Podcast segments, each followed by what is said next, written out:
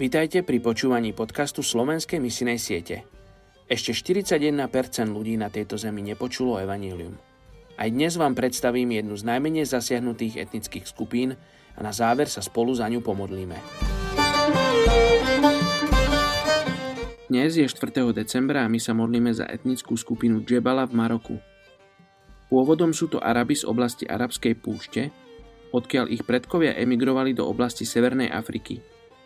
V arabčine slovo džbel znamená vrch či pohorie a slovo džbal znamená ľudia hôr, čo je veľmi výstižné, nakoľko pôvodne obývali územie v blízkosti marockého pohoria Rif.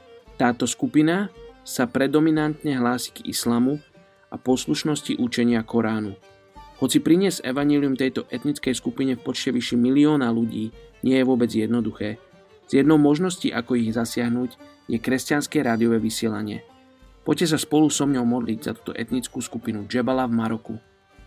Oče, ja sa modlím za túto etnickú skupinu, aby si, aby si sa tam oslavilo, oče, aby, si, aby tam prišli ľudia, ktorí prinesú Tvoje evanelium, ktoré, ktorí prinesú, Bože, obraz Tvoje lásky, ktorí prinesú fyzické znázornenie, Bože, Tvoje obete, Oče. Ja sa modlím o to, aby povstali ľudia vo svete, ktorý, ktorým bude horieť srdce Bože pre túto etnickú skupinu Džebala v Maroku. Sa modlím. Amen.